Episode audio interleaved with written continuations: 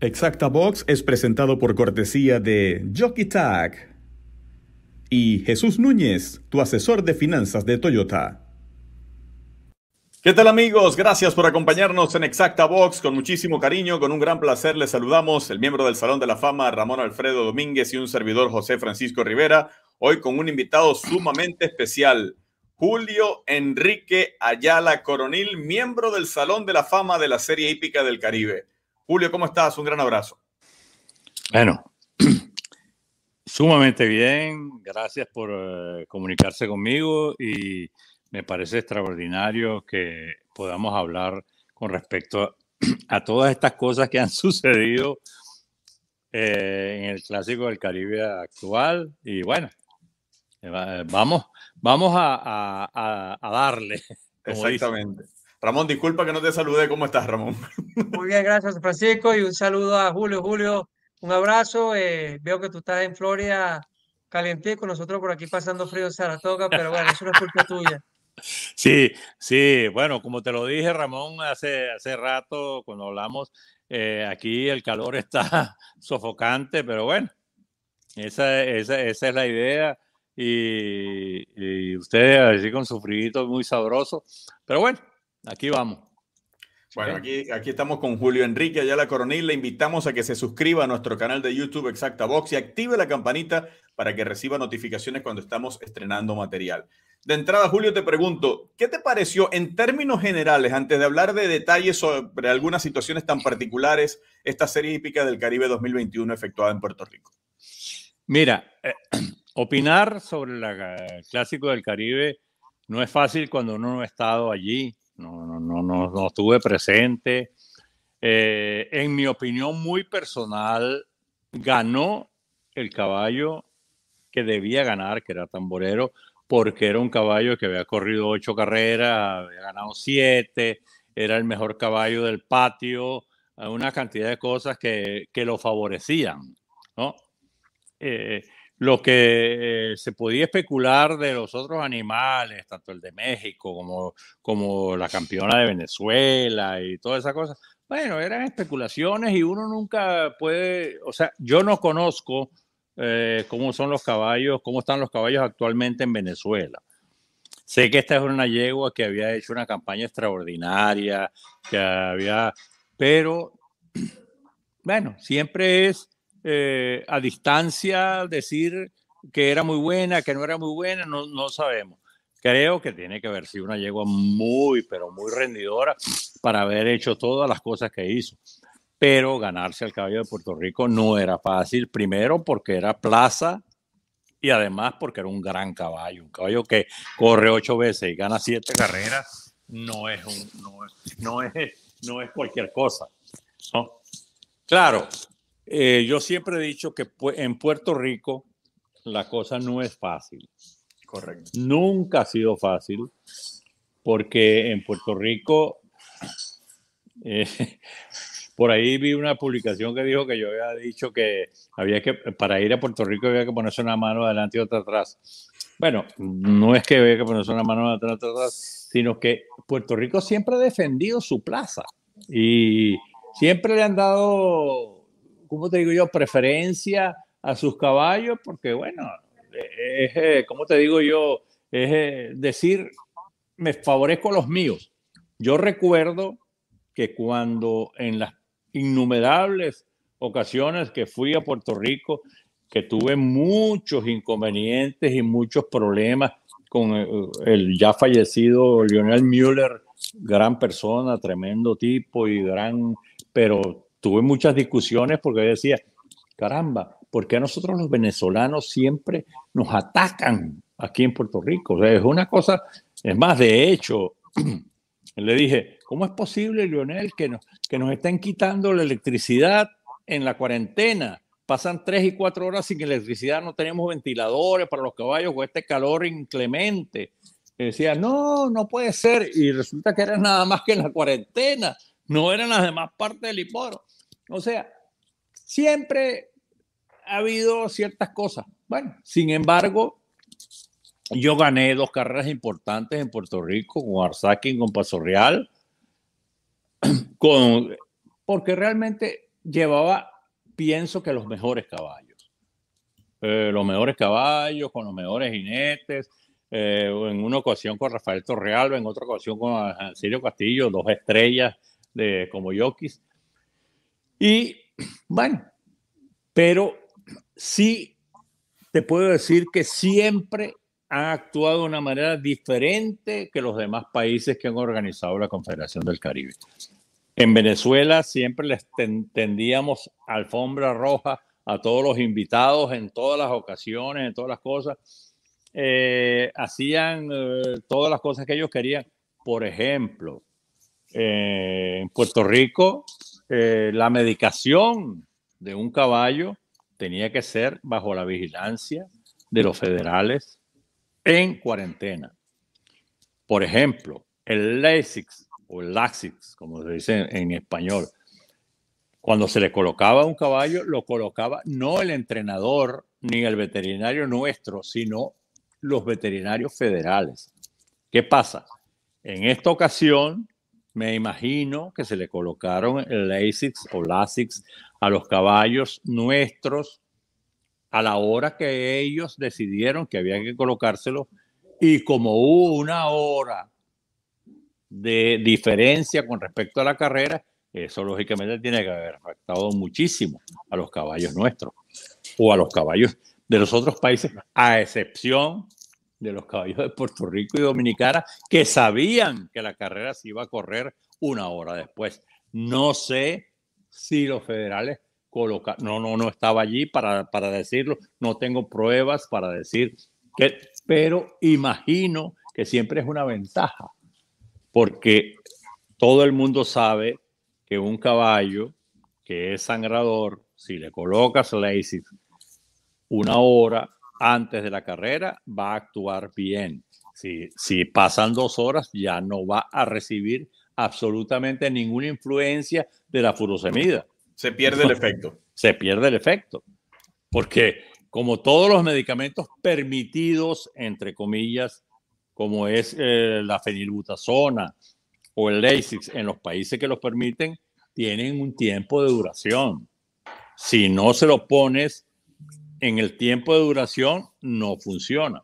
Yo recuerdo que yo como entrenador en Venezuela, que claro, teníamos ciertas libertades con respecto a eso, yo le colocaba el LASIX a los caballos que corrían con LASIX, que nunca me gustó utilizarlo en los caballos que no lo necesitaban porque afecta al caballo. Entonces, en los caballos que lo necesitaban, lo utilizaba lo más cerca posible de la carrera porque el efecto estaba garantizado.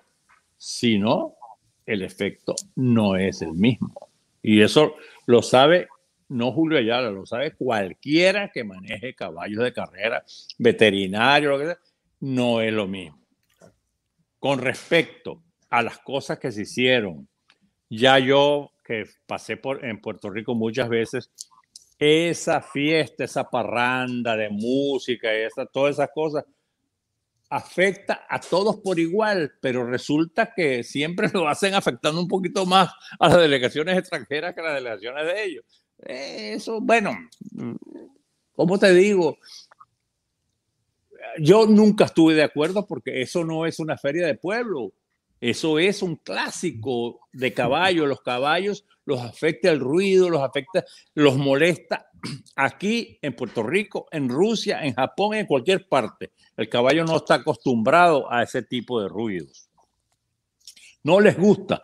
Inclusive en Venezuela, en algunas oportunidades, en los clásicos importantes, llevaban un, conjunto una vez y eso afectaba muchísimo a los caballos.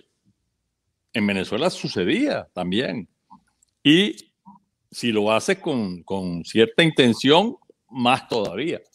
Y en Puerto Rico eh, la fiesta fue muy grande. Es más, de hecho, Puerto Rico es un lugar de hípica internacional.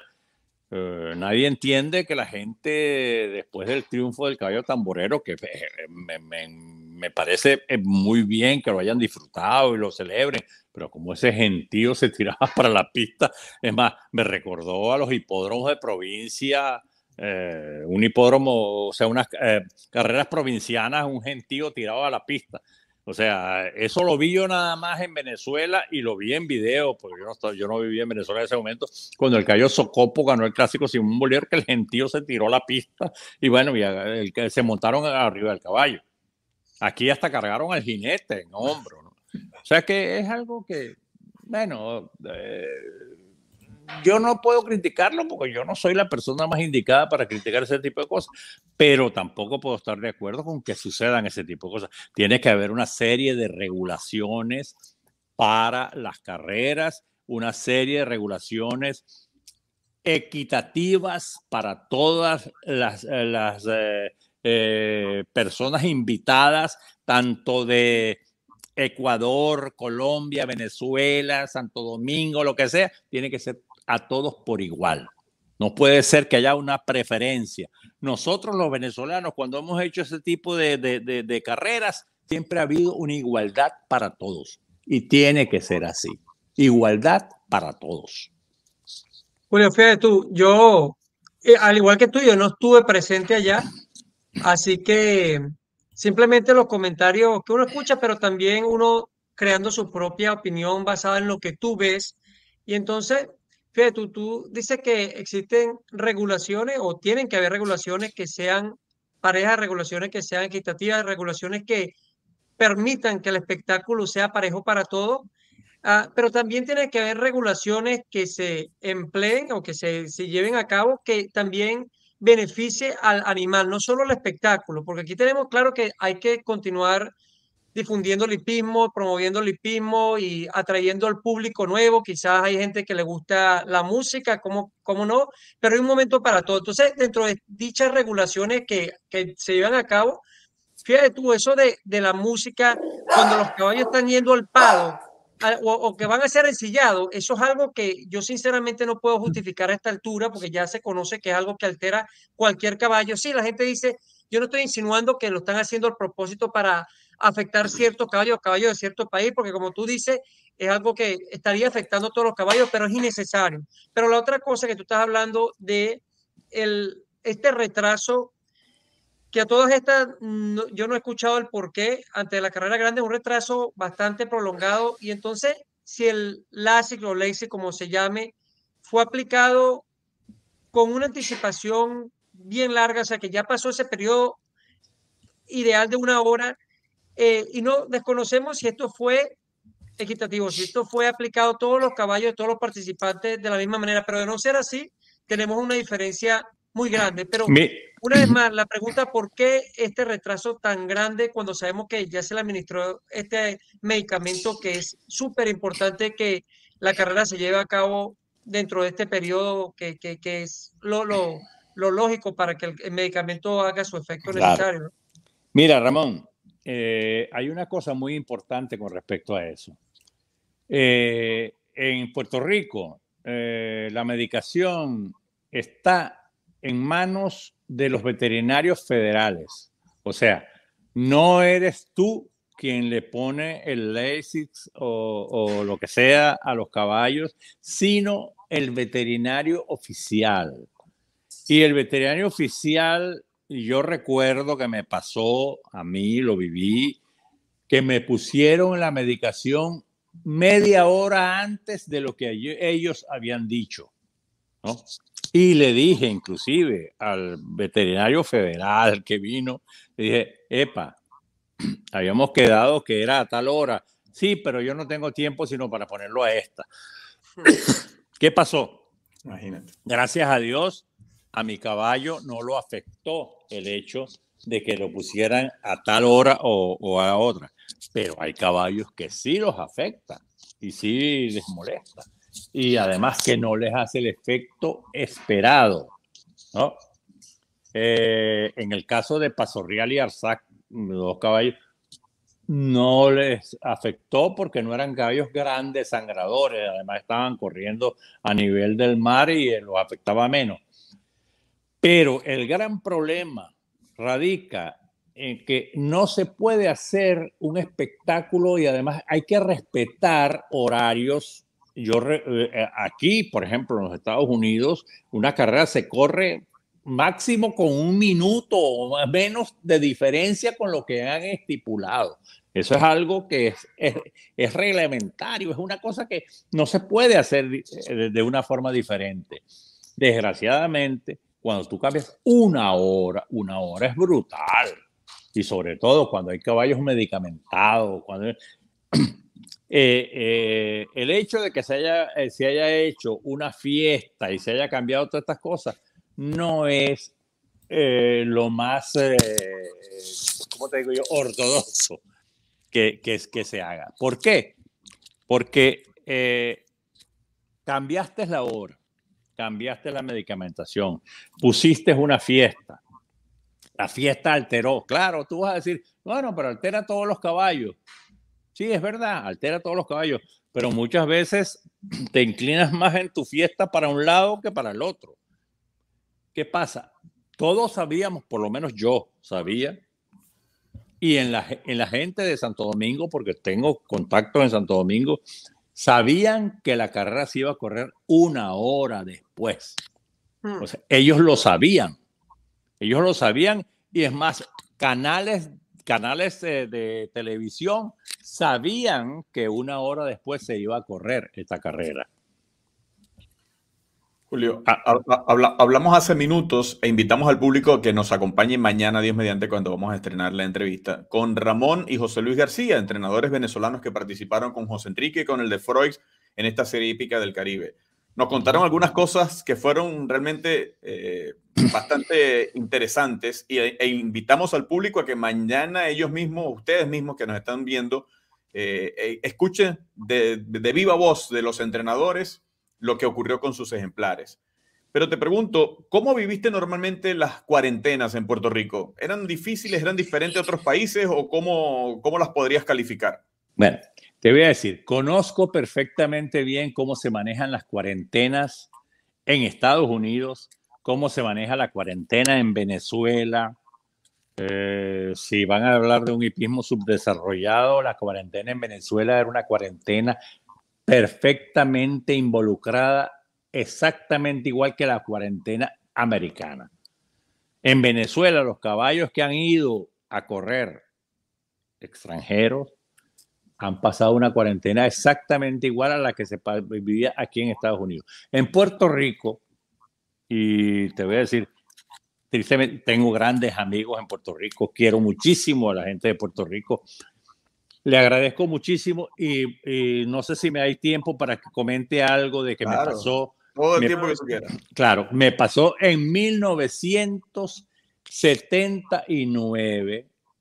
Yo fui a Puerto Rico a examinar el terreno porque yo llevaba al mejor caballo para correr el clásico del Caribe que se llamaba Negresco. Negresco iba a correr el clásico del Caribe en el año 79 y fui a Puerto Rico primero a ver el, primera vez que iba a ver el terreno y llegué a Puerto Rico. Cuando llegué a Puerto Rico me atendió el señor Enrique Ubarri, gran hípico puertorriqueño, criador de caballos, gran propietario, gente A número uno, me llevó, me paseó por todas partes, me, bueno, me llevó a su aras, me, bueno, la pasamos extraordinariamente bien y al final de la reunión me dijo, el mejor caballo que yo he visto en mi vida se llama Negresco. Fui a Venezuela a verlo correr el Simón Bolívar y ganó el Simón Bolívar. Ese caballo es imposible que pierda el clásico del Caribe pero te recomiendo, Julio, que no lo traigas. Y dije, ¿por qué, Enrique? Me dijo, porque van a esperar que lleguen todas las delegaciones para suspender el clásico, aprovechando la huelga para pedir eh, una serie de peticiones que tenían los empleados del hipódromo. Me dijo, por favor, Julio, no digas que te lo dije, pero no traigas tu caballo. Como se trataba de Enrique Barrio, un hombre muy serio, le hice caso. Llegué a Venezuela, hablé con Rafael Branger, su propietario, le dije todas las cosas y me dijo, bueno, Julio, si lo dice Enrique Ubarri, y no fuimos. No fuimos a Puerto Rico con Negresco. Es el único clásico del Caribe que no se ha corrido. 1979. No se corrió por la huelga de los pioneros. Fueron todas las delegaciones, menos Venezuela, que era negresco, y nos salvamos, gracias a Enrique Ubarri, Blanes, gran persona, tremendo. Ojalá todavía esté vivo y, y oiga este, esto que estoy diciendo. Y bueno, no se corrió por la huelga y por todas esas cosas. En Puerto Rico, siempre, no sé si es por, porque nacionalistas, los mexicanos somos nacionalistas también, y sin embargo, cuando se corrió el Clásico del Caribe que ganó Benemérito, le dieron todas las facilidades los mexicanos, y bueno, y Benemérito ganó el Clásico. Y así sucesivamente en Panamá y en otros países. En Puerto Rico, desgraciadamente, las cosas siempre han sido diferentes. O sea, la cuarentena no es igual a la cuarentena americana. Eh, más, yo recuerdo que la primera vez que estuve en Puerto Rico con una cuarentena, me dijo una persona, me dijo, tienes que estar muy bien con el delegado de la, de, el, que, el federal, que era un señor ya muy mayor que tenía mil años en eso. Bueno, y yo le caí bien y el hombre se portó bien conmigo, pero siempre había que aceptar todos los cambios, la hora que se pusiera tal y tal. Bueno, hay 50 mil cuentos y 50 mil historias que, bueno, no viene al caso comentarlas, pero la verdad es que en Puerto Rico la cosa no es nada fácil. Y yo lo he dicho siempre. Mm, tuve muchos encontronazos con el señor Müller, fui, fui, fuimos grandes amigos posteriormente, pero, en paz descanse, pero en Puerto Rico la cosa no era nada fácil.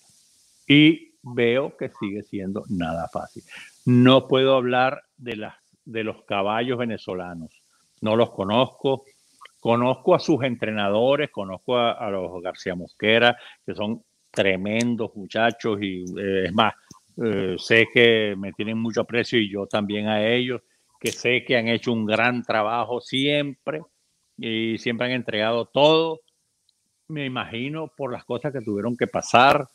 Eh, el caballo, el de de un gran amigo como es José Carlos, que es un gran amigo, una gran persona, tremendo propietario. Grandes problemas tuvieron con los, con los erradores y con todo eso. O sea, no es fácil. Definitivamente no es Puerto Rico, no es fácil. Sí, eh, bueno, fíjate tú que eh, eso definitivamente dificulta porque si tú llegas allá viniendo de, otro país, que ya eso es algo que por lo general va a afectar al, ejemplar, ese periodo de adaptación, pero si en ese periodo de adaptación existen estos tipos de obstáculos innecesarios, ya no estamos hablando de una carrera pareja. Y yo mm. no quiero desmeritar ningún caballo, como tú dices, quizás no, el mejor caballo, pero es eh, algo que es frustrante definitivamente para las personas que están envueltas en esto porque es un sacrificio grande llegar allá y eh, hay ciertas cosas que quizás es difícil justificar.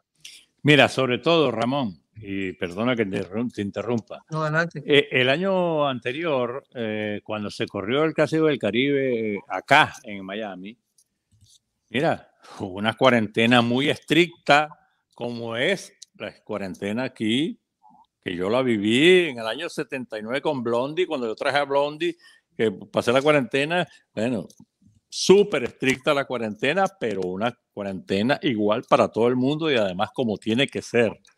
No tiene tal problema, usted sale, no hay problema. Los caballos venezolanos corrieron extraordinariamente bien. Llegaron primero y segundo, creo, si mal no recuerdo, Brothers Liu y Gran Homero. Que, o sea, ¿por qué si Miami está al nivel del mar, igual que está San Juan de Puerto Rico o Canóvanas, ¿qué diferencia podía haber? Eh, eh, la medicación en Estados Unidos es exactamente igual que en Puerto Rico. Eh, las mismas restricciones las hay en, aquí como en Puerto Rico. Entonces, ¿por qué los caballos venezolanos corrieron tan bien? O sea, no quiero entrar en detalles no, porque no conozco ni Sandovalera, ni el otro caballo, no los conozco, no sé, a lo mejor son una maravilla o no son, no, los, no lo sé, no lo puedo decir. Es más, eh, alguna persona mencionó en Venezuela que por qué no le decían a Julio Ayala que, que, que no, está, no estaba activo, pero podía ir a Puerto Rico porque tiene las facilidades para ir. Y si me lo hubieran tocado, lo hubiera dicho, no, no, no, yo no voy. Respeto al que haya ido, respecto a Oscar, gran amigo, lo quiero muchísimo, es mi vecino, entre paréntesis, aquí, viví aquí al lado de mi casa, y respeto que, pero yo no hubiera ido porque sé y conozco la situación como es en Puerto Rico. Además, que para un entrenador que no conoce a los animales, que no los ha tratado, que no los, no los amansó, no, los, no les hizo campaña, que no es fácil, no es fácil, porque a lo mejor no los entiende, a lo mejor no los... No es lo mismo. Además es que tuvieron problemas con caballerizos, con galopadores, con herreros, una cantidad de cosas, porque la situación del país es muy distinta a la que vivimos nosotros en otras épocas, donde podíamos llevar a nuestros herradores, nuestros galopadores todo. Ahora no, porque no, no hay visa, no hay, bueno, una cantidad de problemas. Entonces, eh, la situación no es fácil, definitivamente. Echar culpas es una tontería. Hablar eh, por hablar también. Pienso que hay que hacer un, eh, ¿cómo se dice? Hay que sentarse a ver por qué razón pasaron todas estas cosas y por qué razón debemos aceptar tal y cual situación. Si debe continuar el clásico, yo, por ejemplo, personalmente, le recomendaría a la Confederación del Caribe buscar siempre un lugar neutral. Por ejemplo, en este caso, Miami es neutral. Bueno, si neutral es otro, a lo mejor no hay hipódromos neutrales en la, en la cuenca del Caribe porque son, pero bueno, Miami era, una buena. Ni siquiera, ni siquiera consideraron Gulfstream Park como una potencial sede para una nueva candidatura y decidieron ahora que el clásico en 2022 se va a correr en Venezuela. Bueno, mira, eh, el hecho de que digan que se va a correr en Venezuela, bueno, yo lo respeto, cada quien en lo suyo. Yo no sé si Venezuela está en condiciones de respetar los premios, eh, eh, el gasto de todas las delegaciones, de todo el espectáculo. No sé, no sé realmente porque no estoy al tanto de la hípica en Venezuela, tengo muchos años fuera y no, no, no sé. Pero no es fácil dar con demostrar ante los países del Caribe o los asistentes que se va a garantizar un premio tal que se va a garantizar. Julio, solamente el clásico del Caribe son 500 mil dólares para el año que viene. Solamente el clásico del Caribe. Bueno, subió 100 mil subió 100 mil dólares. Bueno, yo digo una cosa, bueno, ojalá sea verdad lo que dicen, pero si en Venezuela hay tantas necesidades para otras cosas, donde no hay, eh, acaba de morir un amigo mío, en paz de cáncer, Germán Ibarra, porque no tuvo asistencia médica, porque no tenía las posibilidades económicas. Entonces yo digo... Lo viví yo con ah. mi mamá hace tres semanas, falleció a causa del COVID, lamentablemente no lo sabía, caramba, cuánto lo siento. Gracias. cuando se buscaron clínicas, Julio, no hubo una clínica donde la aceptaron porque estaba todo colapsado por el tema del COVID. La situación es realmente eh, desesperante y no hubo opción, no hubo nada, no, no, hay recursos, al menos en ese aspecto, y no me lo contaron. No, no me lo contaron. Lo viviste. con mi madre. Claro. Entonces, por, por eso mucha gente podrá pensar, se puede montar un clásico del Caribe donde se van a gastar porque esto es un gasto. Yo no creo que la, la, jugada en taquilla dé para 5 o 7 millones de dólares. Yo no lo creo. Mira, yo tampoco lo creo y te voy a decir algo. Es más, no me adelanto a esa situación, pero pienso que a mediados de año, cuando haya la reunión de la Confederación del Caribe, quiero saber si van a ratificar todo lo que dijeron ahora.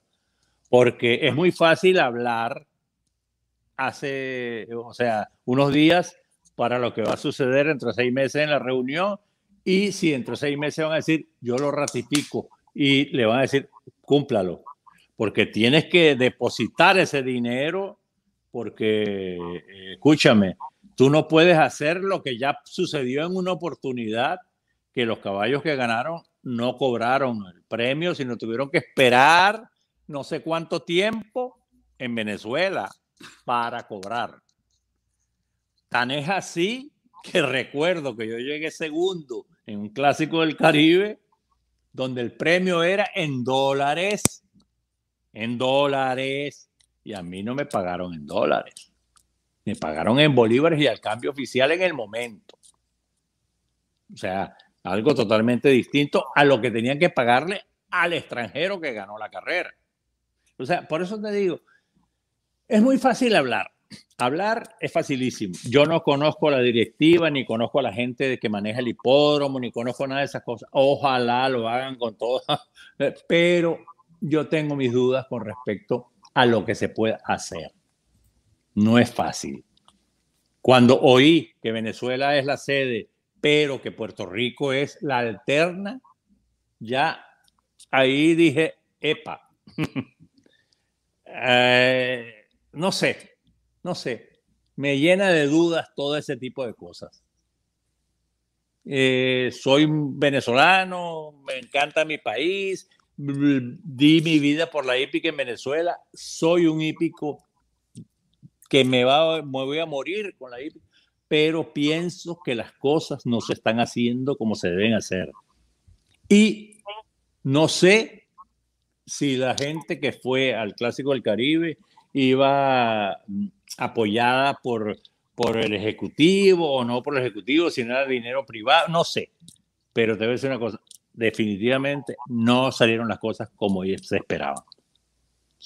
Eh, eh, Ramón, disculpa antes de tu próxima pregunta, pero yo quiero aprovechar y, hacer un comentario extra acerca de lo que dice Julio, porque a veces hay personas que nos atacan a través de las redes sociales y escriben que nosotros, que vivimos fuera de Venezuela o estamos en Estados Unidos, no tenemos derecho a opinar o, o vivimos las cosas de unas maneras diferentes. Bueno, nosotros tres, los que estamos aquí, somos tan venezolanos como quienes viven en Estados Unidos. O más. Tres, o, tal vez más. O los tres tenemos familia en, Venezuela. Nosotros tenemos el derecho a expresar nuestra opinión, estemos donde estemos, porque los tres somos venezolanos. Aunque tengamos otra nacionalidad, nacionalidad de igual manera, somos nacidos, somos criados, disfrutamos y vivimos y sufrimos un país que nos vio nacer, que es Venezuela. Entonces, nuestra opinión tiene que ser tan respetada como la del que está dentro del país, porque nosotros que estamos fuera también sufrimos cualquier cosa que pueda ocurrir con nuestros familiares y con la patria que también es nuestra, porque ese país también es mío, también es de Ramón y también es tuyo, Julio. Por supuesto. Adelante, Ramón.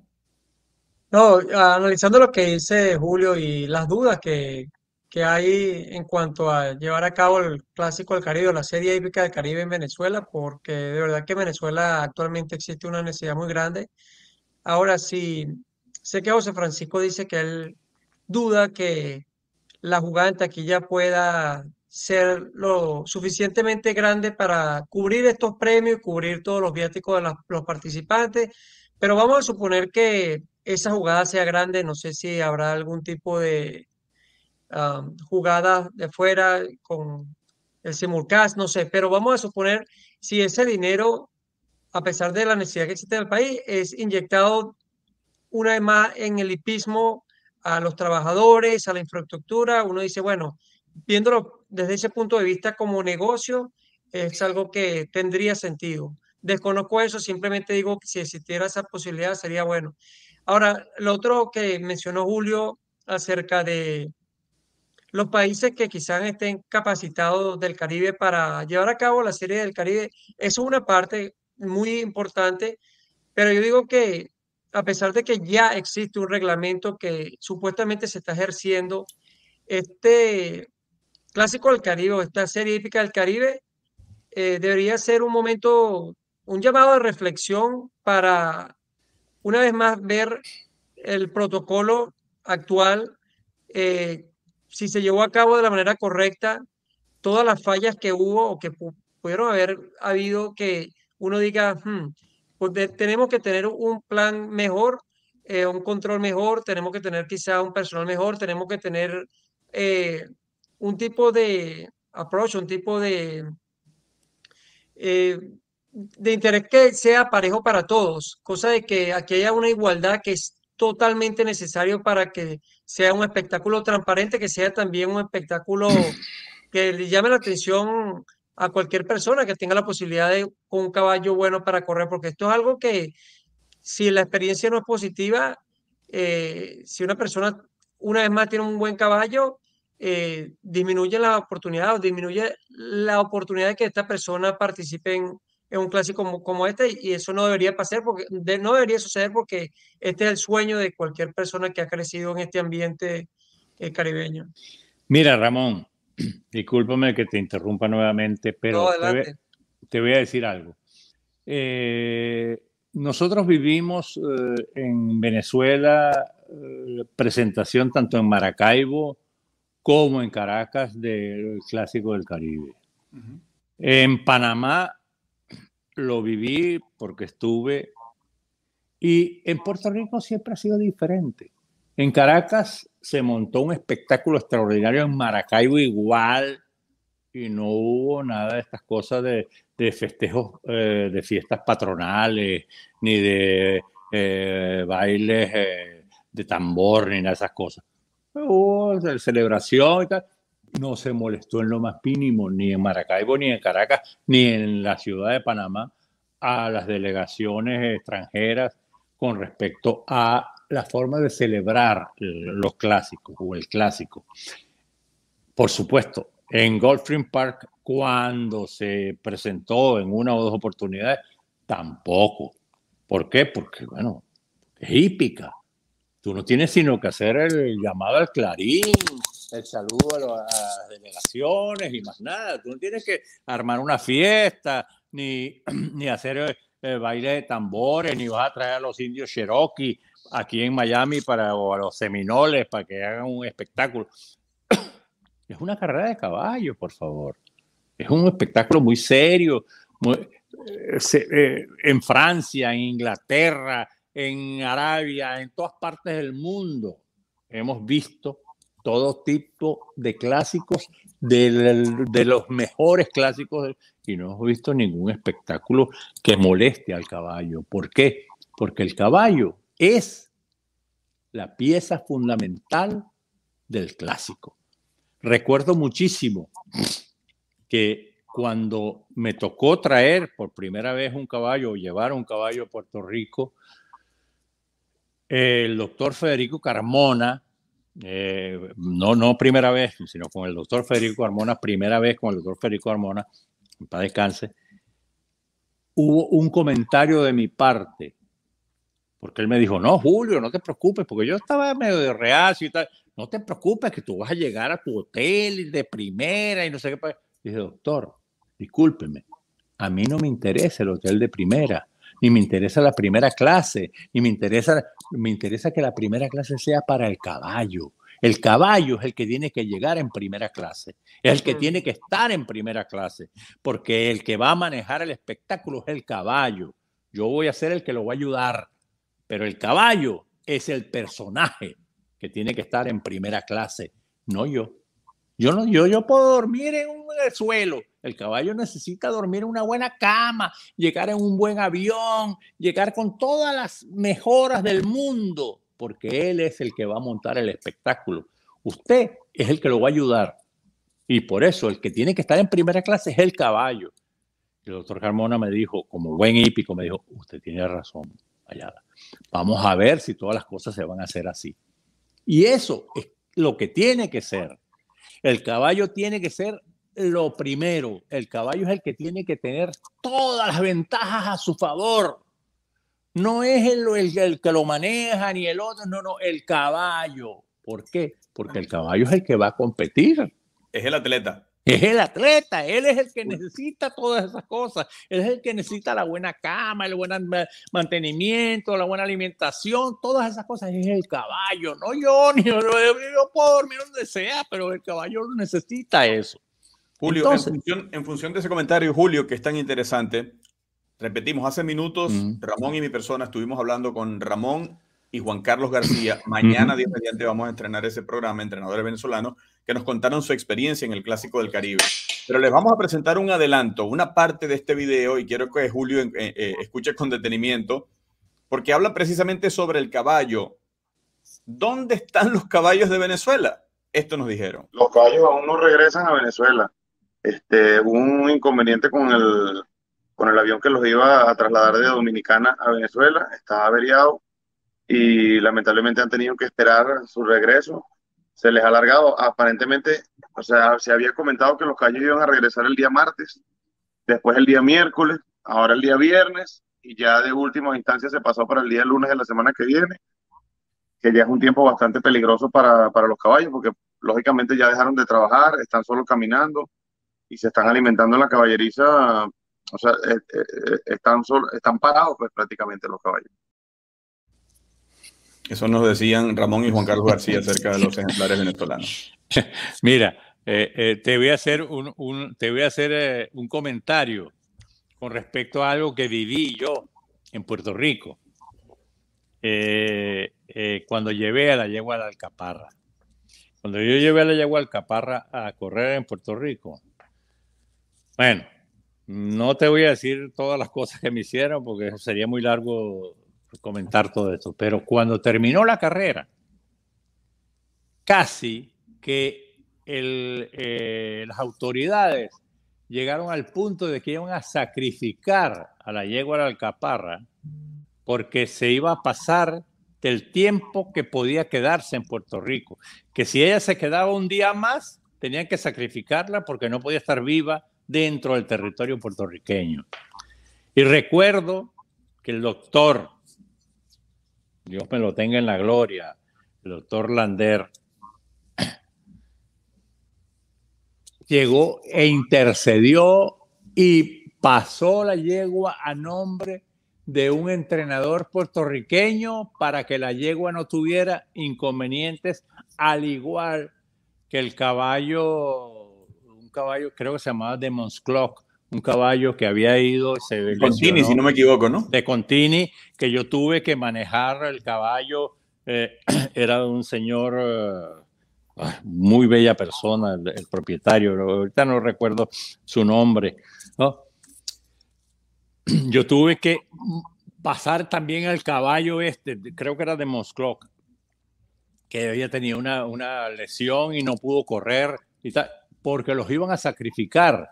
Y tuvimos que contratar un avión especial, que por cierto era un avión de tablita, de madera, para sacar a los caballos a Puerto Rico, porque si no me, los iban a...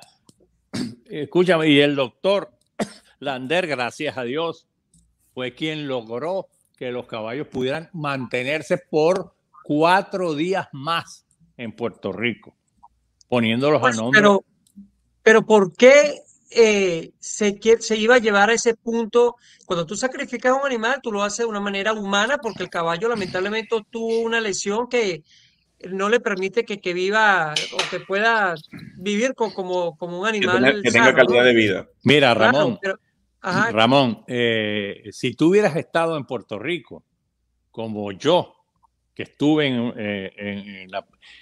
Yo me quedé impresionado y mi esposa que está aquí conmigo lo vivió y lo vio y, se quedaba espantada, porque de repente estábamos caminando por entre las caballerizas y veíamos que salían caballos de un lugar y caían al suelo muertos y resulta que eran caballos que los propietarios habían dejado de mantenerlos y los llevaban y los sacrificaban, les batían una inyección y se morían.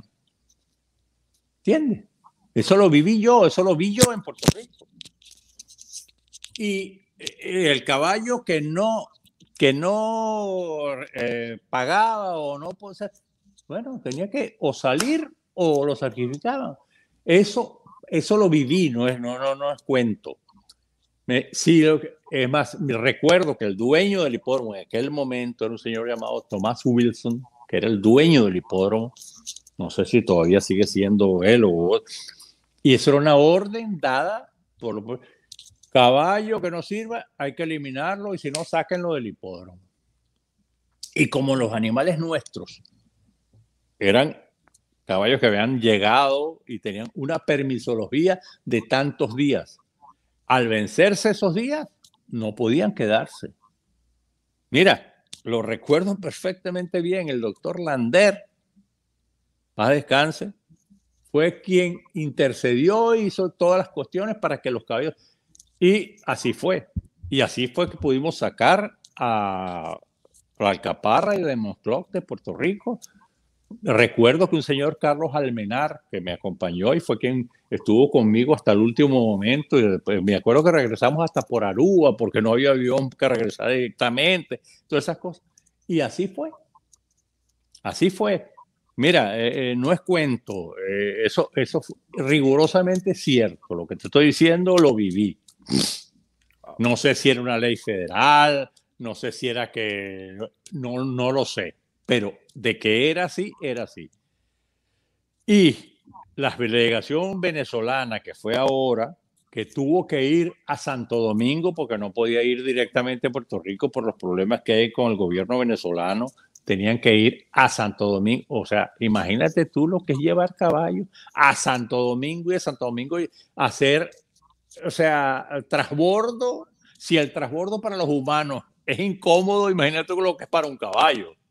Tener que ir de Santo Domingo para Puerto Rico y después llegar a Puerto Rico y llevarlo hasta Canóvana. Y, bueno, eso, eh, caballo se estresa por cualquier cosa.